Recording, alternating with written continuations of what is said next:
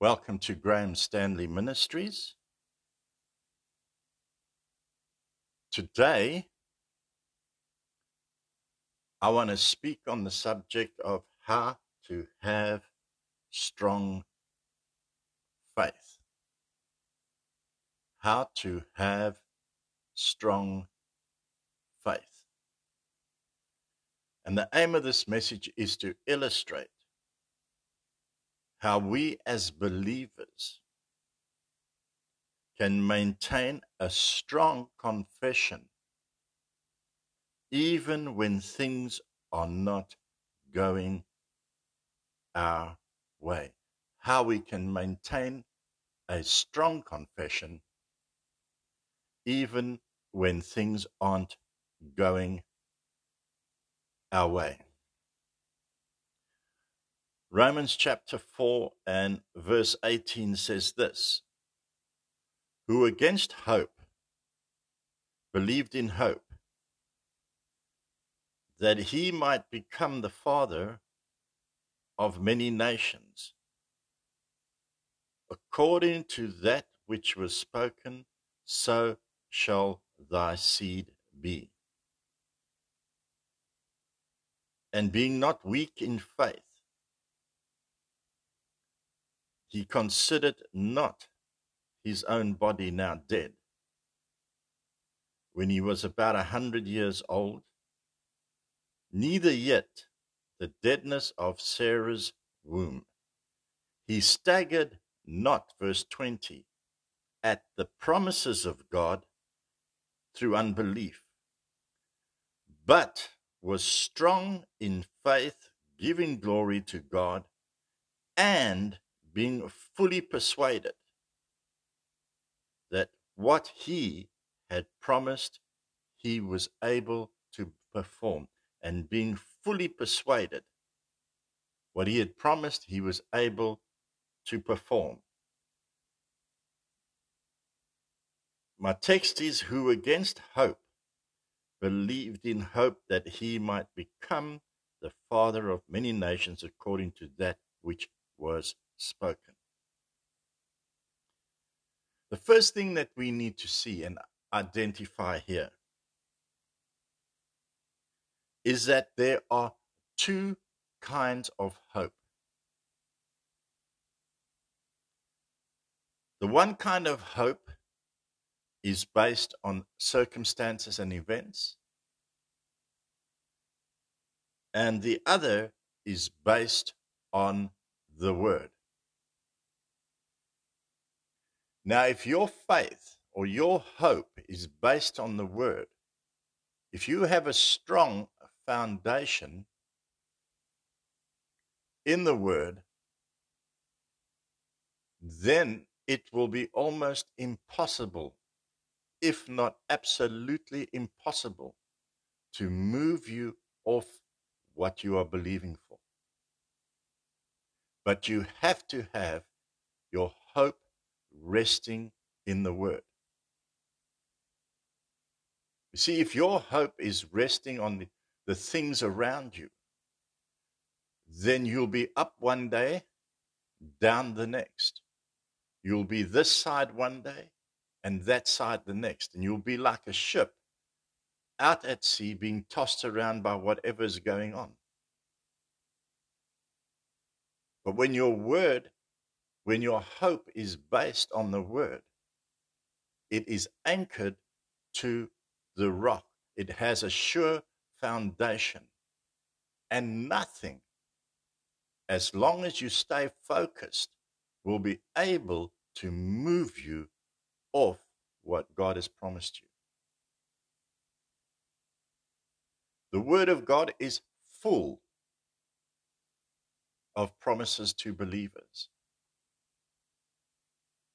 But because a lot of believers allow themselves to be moved by the events that they are facing, never ever access what the word says they can have. Because they will believe one thing one day And the minute a test or a trial comes, they will believe something else. So, like I've said, they are constantly moving about this way and that way, that way and this way, up and down, never ever getting what it is that they're believing for. When Jesus was on his way to heal Jairus' daughter, the crowd came to tell him not to worry anymore because she is dead. Notice what the crowd said.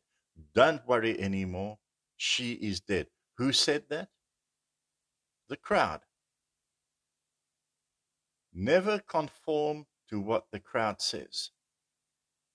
The crowd will 90% of the time have you going in the wrong direction. You see, if Jairus was moved by the crowd, he wouldn't have believed Jesus. But the crowd came with a negative report, but Jesus stepped into the center of that and changed those circumstances regardless of what was going on.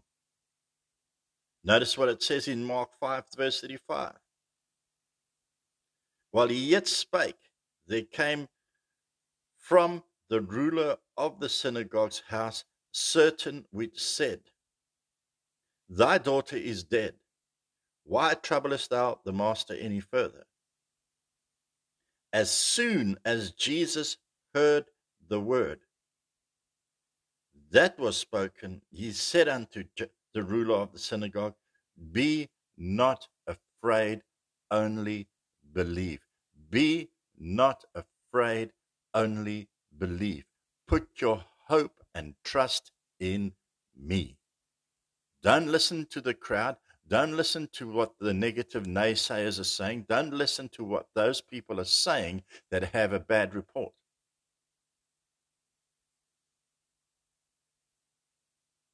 The children of Israel were right at the door of their promise, but they lent their ears out to a negative report and missed out on, on what God had for them. The promise was always there. It was always there. The promised land, the milk and honey, the grapes, the everything, the benefits of the land was always there.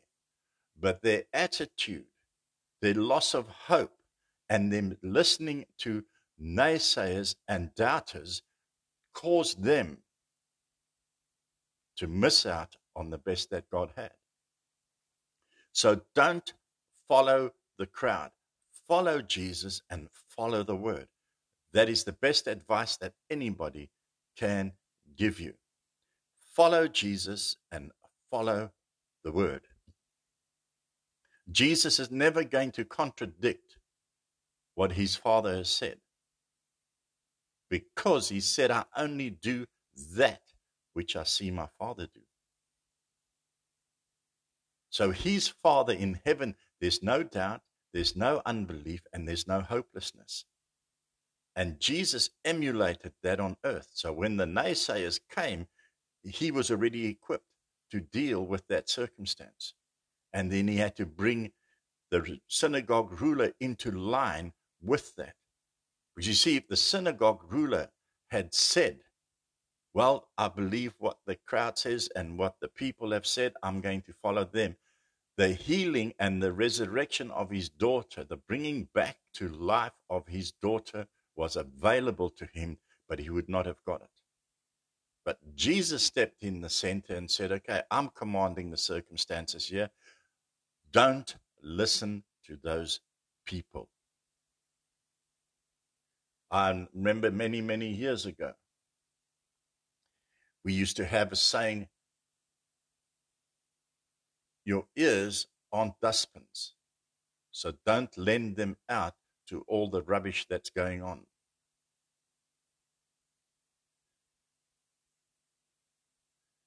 God's purpose for Paul was to go before the Roman emperor, emperor, and a sinking ship was not going to cause him to lose a sinking ship was not going to cause him to lose hope.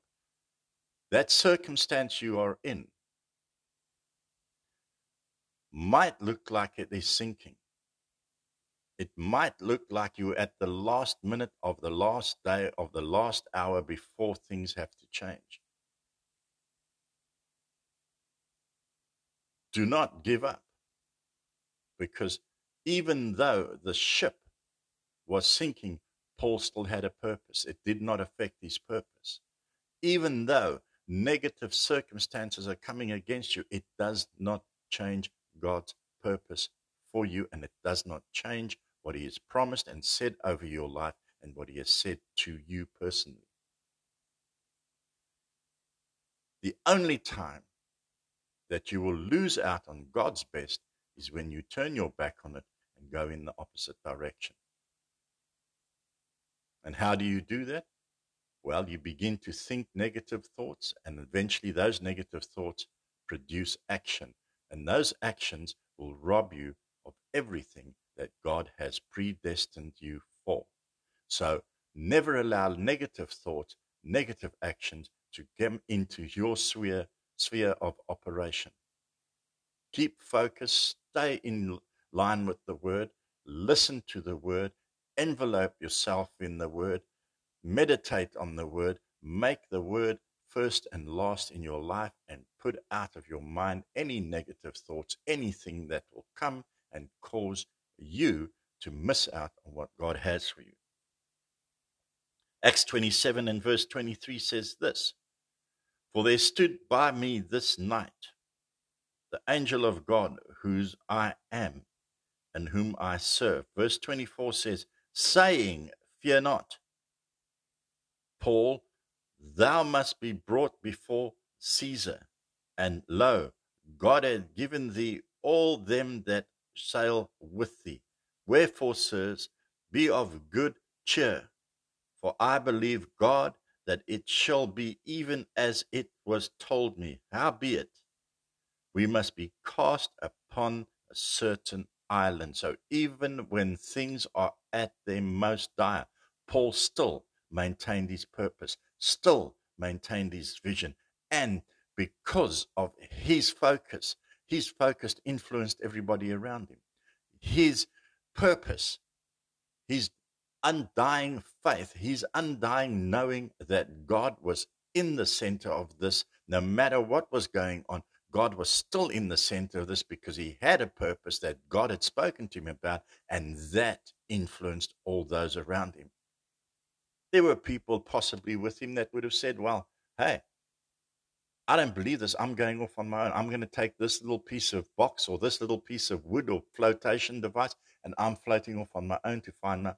They would have missed the best that um, um, God had because they would have floated off into nowhere and possibly lost their lives. But because of Paul's exertion of influence in this circumstance, everybody got out alive and was safe.